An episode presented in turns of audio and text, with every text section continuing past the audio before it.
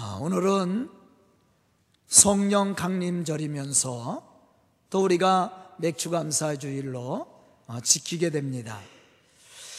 맥주절을 지키라는 말씀은 구약 성경 여러 군데에서 어, 우리에게 말씀을 해주고 있죠. 우리가 이 절기를 지키는 것은 하나님의 명령이기 때문입니다. 맥주절은 밀과 보리를 거두는 시기에 그 처음 거둔 열매를 하나님께 드리는 그러한 감사절이기도 하죠. 곡식을 거둘 때에 불우한 이웃을 생각하고 밭의 모퉁이에 곡식을 남겨두는 이웃사랑의 절기이기도 합니다. 또 말씀을 따라 행하는 순종하는 절기이며 하나님이 지켜주시고 축복해 주신 은혜에 대한 감사절이기도 합니다. 6월절이 끝나는 날부터 개수해서 50일이 되는 날로서 마가다락방에 보혜사 성령을 보내주신 그 오순절의 축복의 절기이기도 합니다. 신명기 16장 10절과 12절에 보면 이러한 사실에 대해서 우리에게 말씀해 주고 있습니다.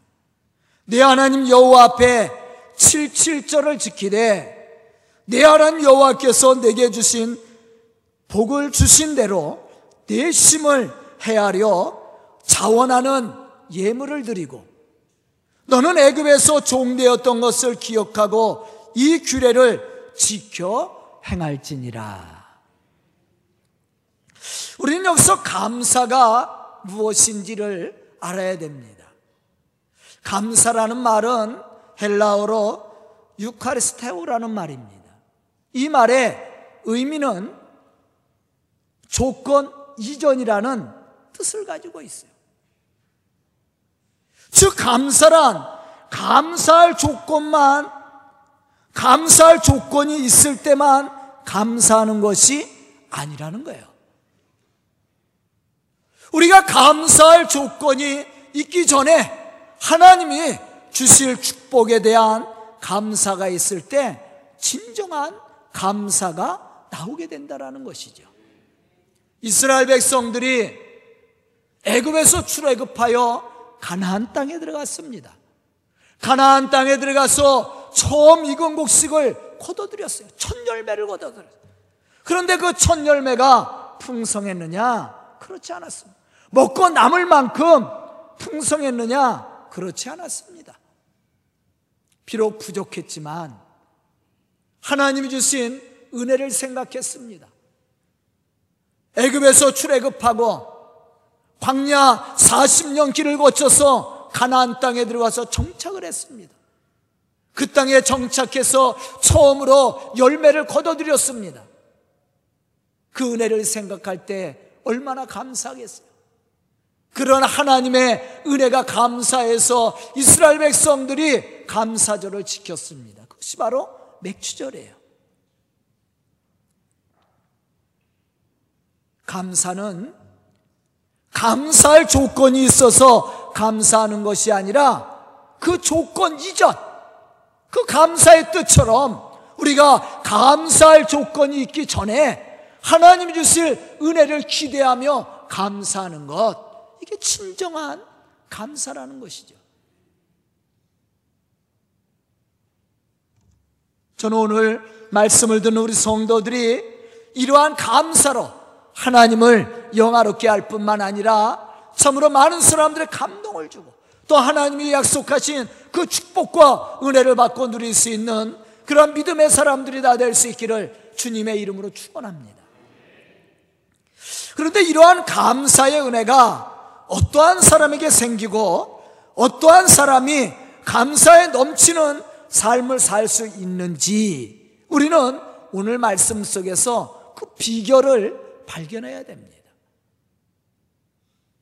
첫째, 성령의 은혜와 감동 있는 사람에게 감사가 있다라는 거예요.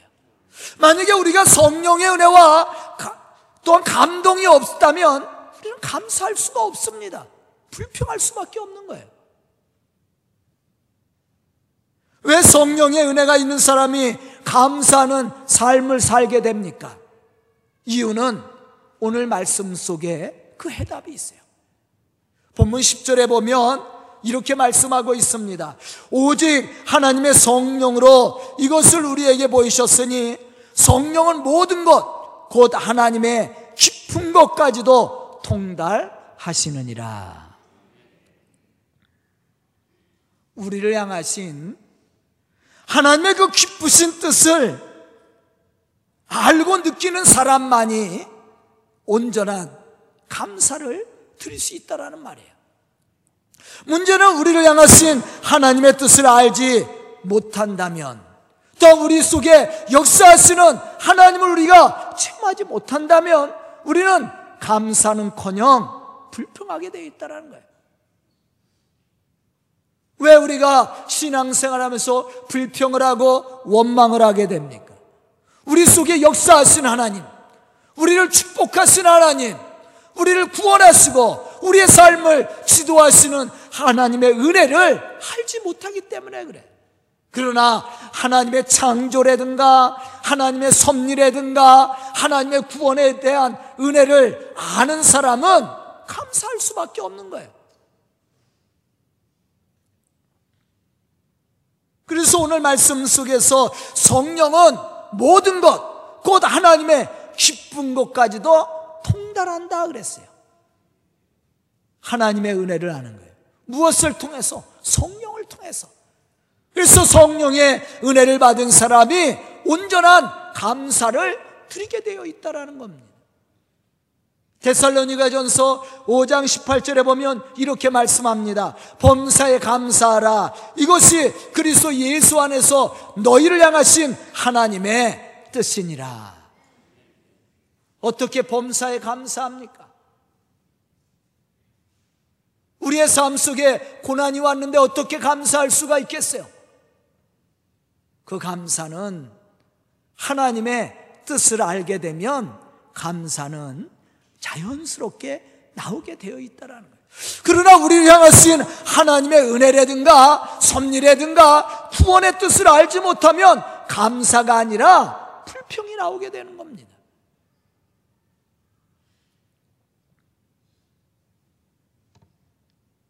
우리를 향하신 하나님의 온전하신 뜻을 깨달은 사람이라면 범사에 감사하는 삶을 살게 되어 있다라는 말이에요. 그러나 육신에 속한 사람과 육신의 생각을 생각의 지배를 받는 사람은 감사할 수가 없습니다. 로마서 8장 7절로부터 8절에 보면 이러한 사실에 대해서 말씀해 주고 있어요. 육신의 생각은 하나님과 원수가 되나니 이는 하나님의 법을 법에 굴복하지 아니할 뿐만 아니라 할 수도 없습니다. 육신에 있는 자들은 하나님을 기쁘시게 할 수 없느니라. 그렇게 말씀을 했어요. 또 본문 14절에 보면 이러한 사실에 대해서 더 자세하게 우리에게 말씀을 해주고 있습니다. 육신에 속한 사람은 하나님의 성령의 일들을 받지 아니하였나니 이는 그것 그것들이 그에게는 어리석게 보이며 또 그는 그것들을 알 수도 없나니 그러한 일은 영적으로 분별되기 때문이라 그렇게 말씀을 했어요. 즉 성령의 은혜와 그 감동이 있는 사람이 하나님의 온전하신 뜻을 깨닫게 되고 더 많은 감사로 하나님을 영화롭게 할 수 있게 된다라는 거. 왜?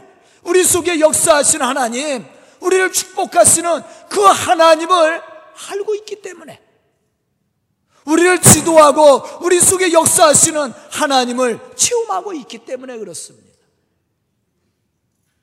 하지만 성령의 은혜를 받지 못한 사람은 하나님의 말씀을 지키지 못할 뿐만 아니라 오히려 하나님의 일을 무시하고 비판하고 부정을 합니다.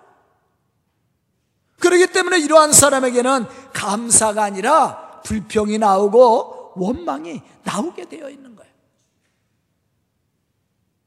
육에 속한 사람은 하나님의 성령의 일들을 받지 아니하였나니 이는 그것들이 그에게는 어리석게 보인다라는 거예요. 십자가의 사건이 믿지 않는 사람들에게는 어떻게 보였다라고 그랬어요? 미련하게 보였다라는 거예요. 그런 믿는 우리들에게는 하나님의 능력이 됨이라. 왜? 우리가 십자가의 사건을 통해서 제사함과 함께 구원을 받았기 때문에. 여기는 다 믿는 사람들이 모여 있습니다. 그래서 우리가 예배를 드리는 것을 비판하지 않아요.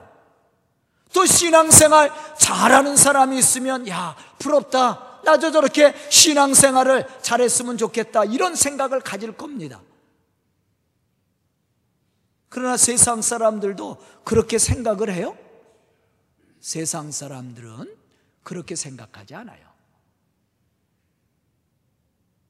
아유, 저 미련하게 이 날씨 좋은 날 왜 궁상맞게 교회 가서 울고 나 자 빠졌어? 아마 그렇게 얘기할 수도 있을 겁니다. 만약에 신앙이 없는 사람들이 열심히 신앙생활하는 사람들을 보면 비판을 할 거야. 뭐 나오는 것도 없는데 뭐 저렇게 열심을 해? 왜 그렇습니까? 하나님의 뜻을 알지 못하기 때문에 그래요. 성령의 은혜가 없어서 우리를 향하신 하나님의 말씀과 뜻을 알지 못하기 때문에 불평하고 비판하는 거예요. 그러나 우리 속에 역사하시는 하나님의 은혜를 알면 그렇게 비판합니까? 아니죠. 오히려 부러워하며 그러한 신앙을 갖기를 기도할 겁니다. 그리고 칭찬할 거야.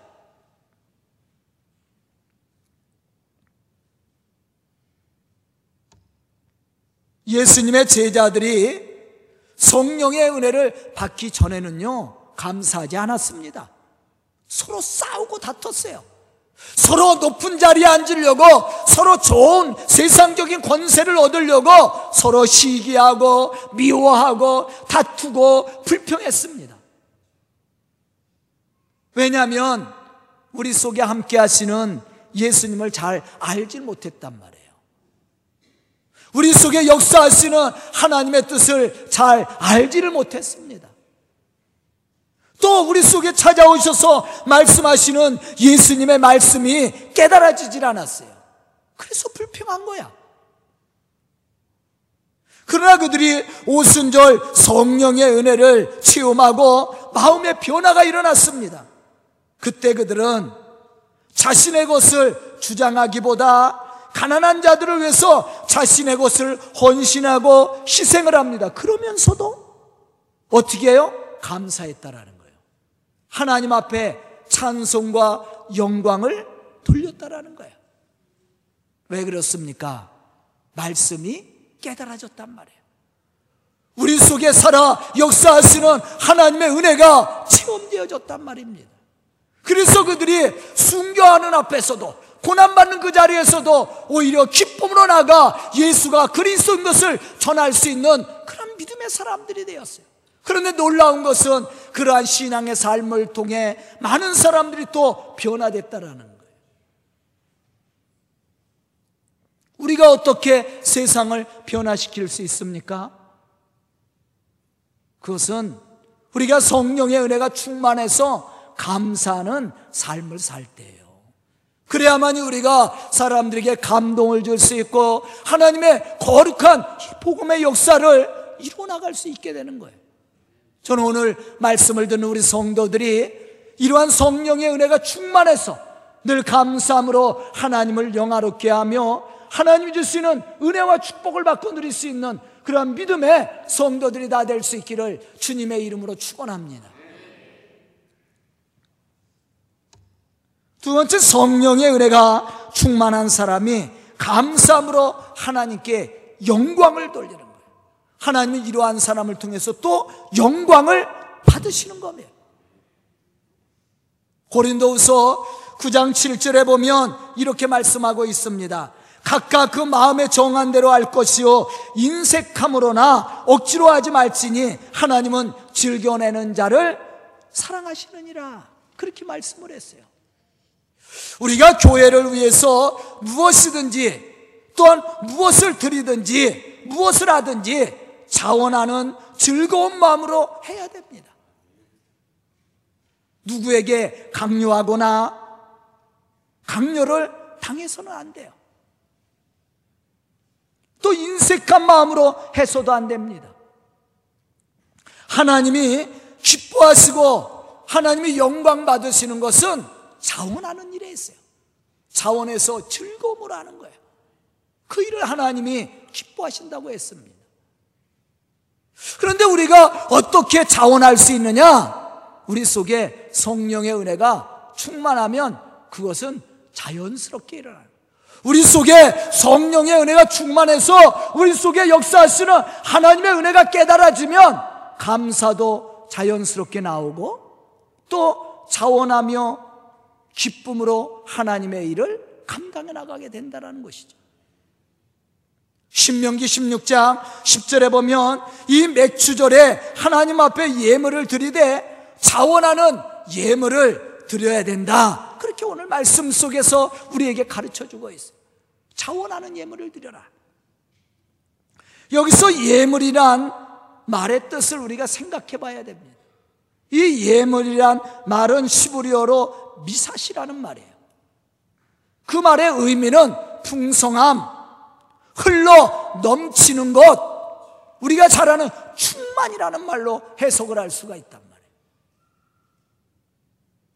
그러므로 우리가 하나님 앞에 예물을 드릴 때 자발적으로 드리되 하나님께서 주신 복에 따라 풍성하고도 넘치도록 하나님 앞에 드려야 된다는 거예요. 그런데 우리가 이 말씀 속에서 좀 깊이 생각해야 될 것이 있습니다. 과연 풍성하고도 넘치도록 드리는 것이 무엇인지를 알아야 되는 거예요. 우리는 이 말씀을 들을 때 많은 것을 드려야 풍성하고 넘치는 것으로 생각합니다. 그렇게 이해를 할 수가 있어요. 그러나 여기서 말하는 풍성함, 넘치는 것, 이 충만한 것, 이것은 양적인 의미를 이야기하는 것보다 부피나 크기, 양, 이것을 이야기하기보다 더 중요한 의미가 있어요. 그것은 감사입니다, 감사. 왜 감사가 없으면 즐거움으로 드릴 수가 없어요. 우리가 감사가 없으면 즐거움으로 헌신하지 못합니다. 감사가 없는 헌신, 감사가 없는 헌물, 여기에는 불평과 원망이 뒤따르게 되어 있단 말이에요. 그것은 하나님을 영화롭게 할 수 없는 거예요. 거기에는 축복이 없습니다. 하나님이 그걸 받으시질 않아요. 자원하는 예물을 드려라. 자원함으로 하나님 앞에 풍성하게 드리라는 거예요. 그 풍성한 것이 뭐예요? 감사로 드리는 거예요. 기쁨으로 드리는 거예요. 그것이 하나님의 마음을 감동시키는 거란 말이에요. 그게 충만함이야. 그런데 이러한 충만한 은혜로 우리가 하나님을 섬기고 하나님을 영화롭게 할 수 있기 위해서는 우리 속에 뭐가 있어야 돼요? 성령이 주시는 은혜와 감동이 있어야 돼요. 이러한 은혜와 감동이 없으면 우리가 자원해서 하나님 앞에 드릴 수 없습니다. 역대상 29장 13절로부터 14절에 보면 다윗은 이렇게 하나님 앞에 고백하고 있습니다. 우리 하나님이여 이제 우리가 주께 감사오며 주의 영화로운 이름을 찬양하나이다. 나와 내 백성이 무엇이기에 이처럼 즐거운 마음으로 들을 심이 있었나이까? 모든 것이 주께로 말미암아 싸우니 우리가 주의 손에서 받은 것으로 주께 드렸을 뿐이니이다. 여기서 다윗은 하나님께 드릴 수 있는 힘이 있었다라는 것을 감사하고 있어요. 여러분들 하나님 앞에 드릴 수 있는 힘을 얻는 것 이것도 믿음입니다. 그런데 다윗이 어떻게 고백해요? 내 것을 하나님 앞에 드립니다. 그렇게 고백하지 않아요. 하나님이 나에게 주신 것을 여기에서 감사가 시작되는 거예요. 하나님이 나에게 주신 거예요. 하나님이 나에게 생명도 주시고, 가정도 주시고, 건강도 주시고, 물질도 주신 거예요. 이것이 체험되어져야 됩니다. 거기서 감사가 나오는 거예요. 하나님이 나에게 주신 것에 대한 감사가 없으면 우리 하나님 앞에 못 드려요. 아, 11조를 어떻게 드려요? 감사의 예물을 어떻게 드립니까? 하나님을 위해서 어떻게 풍성하게 봉사할 수 있어요? 안 돼요. 감사가 있어야 돼. 그런데 이것이 누가 주신 거예요? 하나님이 나에게 주신 거예요. 그런데 더 감사는 뭐예요? 드릴 수 있는 힘을 주셨다라는 거예요. 내가 드리는 게 아니라 하나님의 은혜를 나에게 주셨다라는 겁니다. 드릴 수 있는 것도 하나님의 은혜요. 은혜 없으면 절대 하나님 앞에 못 드립니다. 그런데 어떻게 드렸어요? 즐거움으로, 기쁨으로 드렸다라는 거예요. 우리가 하나님 앞에 드리는데 즐거움으로, 아니, 내 것을 하나님 앞에 드리는데 내가 손해를 보는데 어떻게 즐거워할 수 있습니까? 이것은 은혜 없이는 될 수 없는 거야. 다윗이 하나님 앞에 드린 거는 하나님이 주시는 은혜에 대한 믿음이 있었기 때문에 하나님이 나에게 주신 것을 내가 하나님 앞에 드리나이다. 내가 하나님 앞에 드릴 수 있는 힘을 주셔서 감사하다고 그는 고백했어요. 그러면서 하나님 앞에 감사와 찬양을 올려드렸다라는 거예요. 이것이 다윗이 축복받는 비결이었고 그가 믿음의 사람이었다라는 것을 우리가 알 수가 있는 거예요. 우리는 욥의 축복을 잘 알고 있지요. 왜 하나님은 집요하게 욥을 붙들고 계셨을까? 거기에도 분명한 이유가 있습니다. 욥기서 1장 21절에 보면 고난 속에 있는 욥의 고백이 나와 있습니다. 내가 모태에서 알몸으로 나와 싸운즉 또한 알몸이 그에게로 돌아올지라 주신 것도 여호와시오 거두신 이도 여호와시오니 여호와의 이름이 찬송을 받으실지라 내 모든 것을 잃어버렸어도 감사할 수 있는 것은 그 모든 것이 하나님께로부터 왔기 때문이라는 거예요.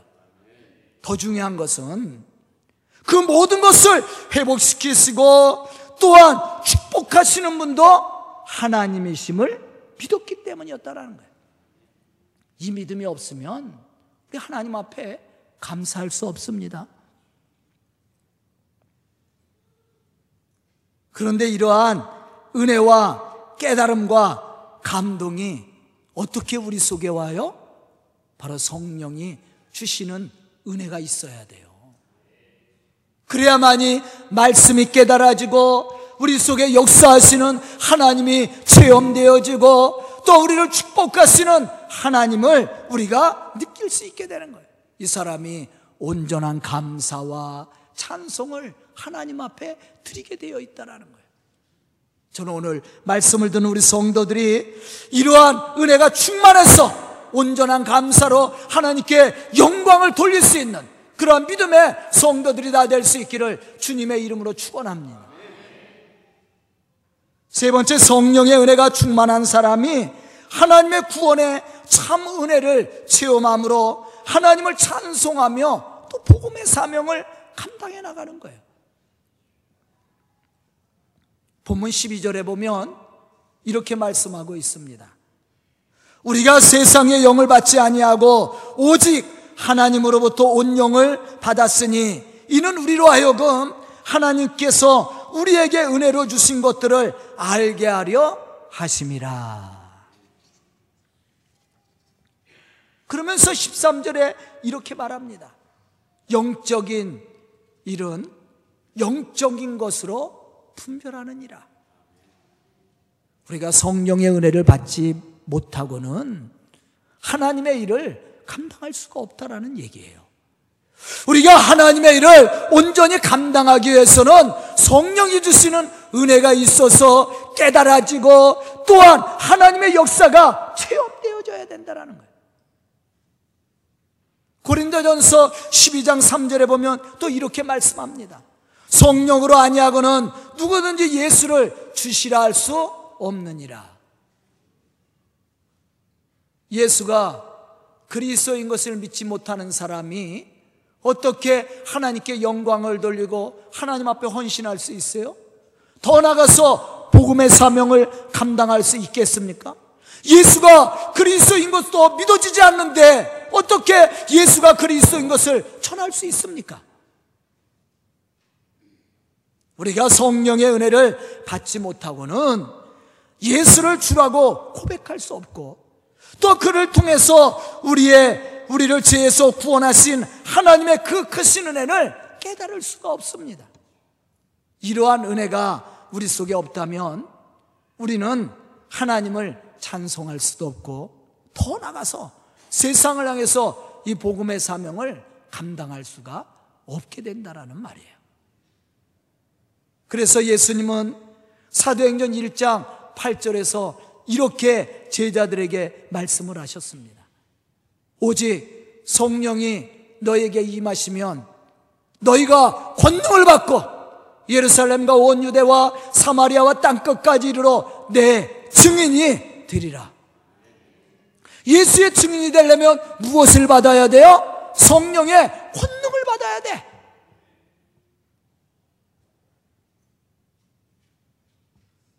성령의 권능을 받아야 예수가 주로 고백할 수 있고 세상을 향해서 담대히 복음의 사명을 감당하게 되는 거예요. 성령의 은혜가 없으면 우리가 복음의 사명 감당할 수 없습니다. 로마서 8장 9절에 보면 이렇게 바울은 얘기합니다. 만일 우리 속에 하나님의 영이 거하시면 너희가 육신에 있지 아니하고 영에 있나니 누구든지 그리스도의 영이 없으면 그리스도의 사람이 아니니라. 우리가 그리스도인이 아닌데 어떻게 그리스도를 전할 수 있어요? 우리가 복음 전하기 위해서는요, 우리 속에 성령이 주시는 은혜와 감동이 있어야 돼요. 왠지 아십니까? 만약에 우리가 세상에 나가서 예수 믿는 사람들을 비판하고 교회를 비판하면 아니 세상 사람들이 교회 오겠어요? 요즘 큰 교회들이 사건 사고가 많아서 불미스러운 일들이 얼마나 많이 있어요. 아니 속상해 죽겠어요. 그런데 교회가 다 그래요? 다 그렇지 않아요. 교회를 비판하는 사람들이 참으로 교회를 알고 비판해요? 겉모습만 보고 비판하는. 그들이 하나님의 섭리라든가 역사를 알면 비판하겠어요? 또 우리가 교회를 비판하면 사람들이 교회에 찾아옵니까? 우리가 신앙생활 하면서 불평하고 원망하고 서로 시기하고 비교하면 사람들이 교회에 찾아와요? 그거는 복음을 막는 일이요. 하나님의 일을 막는 일이란 말이에요. 그럼 우리가 어떻게 해야 세상 사람들을 구원의 길로 인도할 수 있겠습니까? 우리의 삶이 잘 되든지 어렵든지 우리 속에 역사하시는 하나님의 은혜에 대한 감사를 가지면 돼요. 우리가 기쁨으로 주를 섬기며 하나님의 교회를 섬기며 우리에게 맡겨진 이 복음의 사명을 감사로 기쁨으로 자원하는 마음으로 헌신하면 되는 거예요. 그러면 사람들이 그러한 우리의 신앙의 모습을 보고 감동을 받는 거 아니에요? 변화되는 거 아니에요? 초대교회가 바로 그랬단 말이에요. 제자들이 핍박을 받고 고난을 받습니다. 그들이 순교를 당합니다. 그럼에도 불구하고 그 사도들이 그 고난을 합당하게 여겼단 말이에요. 그리고 기쁨으로 나가서 예수가 그리스도인 것을 전했습니다. 예전같이 자기 욕심을 위해서 사는 것이 아니라 가난한 자들을 위해서 헌신하기 시작했습니다. 그런데 그것을 어떻게 했어요? 기쁨으로, 차원하는 마음으로, 감사함으로. 그때에 하나님이 친송을 받고 또 많은 사람들이 회개하고 돌아오는 역사, 날마다 구원받는 역사들이 일어났단 말이에요. 바로 그것이 복음의 사명을 감당하는 사람이야. 성령의 은혜가 충만해야 우리가 하나님의 은혜를 깨닫고 헌신하면서도 감사가 있고 즐거움이 있고 또한 그러한 삶을 통해서 우리가 복음의 역사를 이루어가는 겁니다.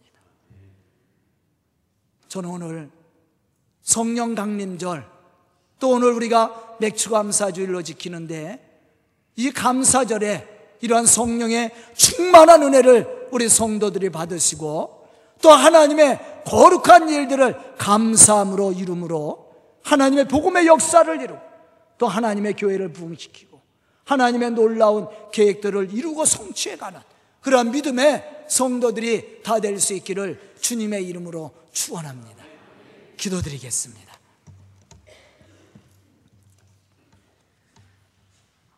은혜로우신 아버지 하나님 감사와 찬송을 드립니다. 이렇게 귀한 시간 저희들에게 말씀 주시고 깨닫는 지혜를 허락하여 주시니 감사와 찬송을 드립니다. 이 시간 말씀 듣고 결단한 우리 성도들 믿음의 사람들로 부족하지 않도록 세워주시고 주의 거룩한 역사들을 이루어가는 믿음의 일꾼들이 될 수 있도록 축복하여 주시옵소서 성령의 충만한 은혜가 있어서 우리 속에 역사하시는 하나님을 체험하고 고백하며 주의 거룩한 복음의 역사를 이루어가는 믿음의 일꾼들로 부족함이 없도록 축복하여 주시옵소서 예수님의 이름 받들어 축복하며 기도드리옵나이다.